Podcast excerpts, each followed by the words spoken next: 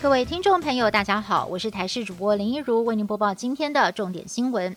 高雄有名二十多岁的女子，上个月底从菲律宾返台进行十四天的居家检疫，检疫期满之后，必须再进行七天自主健康管理。没有想到自主健康管理第一天，她竟然外出，还邀请了九名朋友聚餐吃火锅，时间长达一个半小时。接着自行前往就医做自费筛检，最后证实确诊。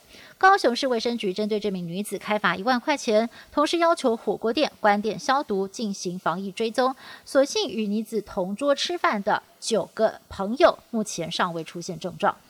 美国国土安全部日前透露，已经和台湾方面沟通处理桃园机场加入美国的境外预先通关计划的申请。对此，外交部在今天澄清，桃机已经在第一时间透过我驻美代表处提出申请。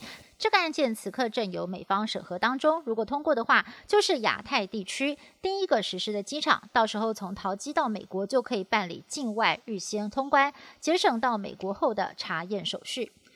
军方传出了跳伞惊魂。二十三号上午十点多，当时陆军航特部所属空降训练中心的一名刘姓士官学员，搭乘 C 幺三零在屏东潮州空降场。执行基本伞训，从一千两百五十英尺的高空跳出之后，发现胸前跟主伞连接的快速解脱器疑似异常，他立刻在高空大约是一千英尺处紧急拉副伞，好在人最后平安着陆，而目前失惊的原因有待调查。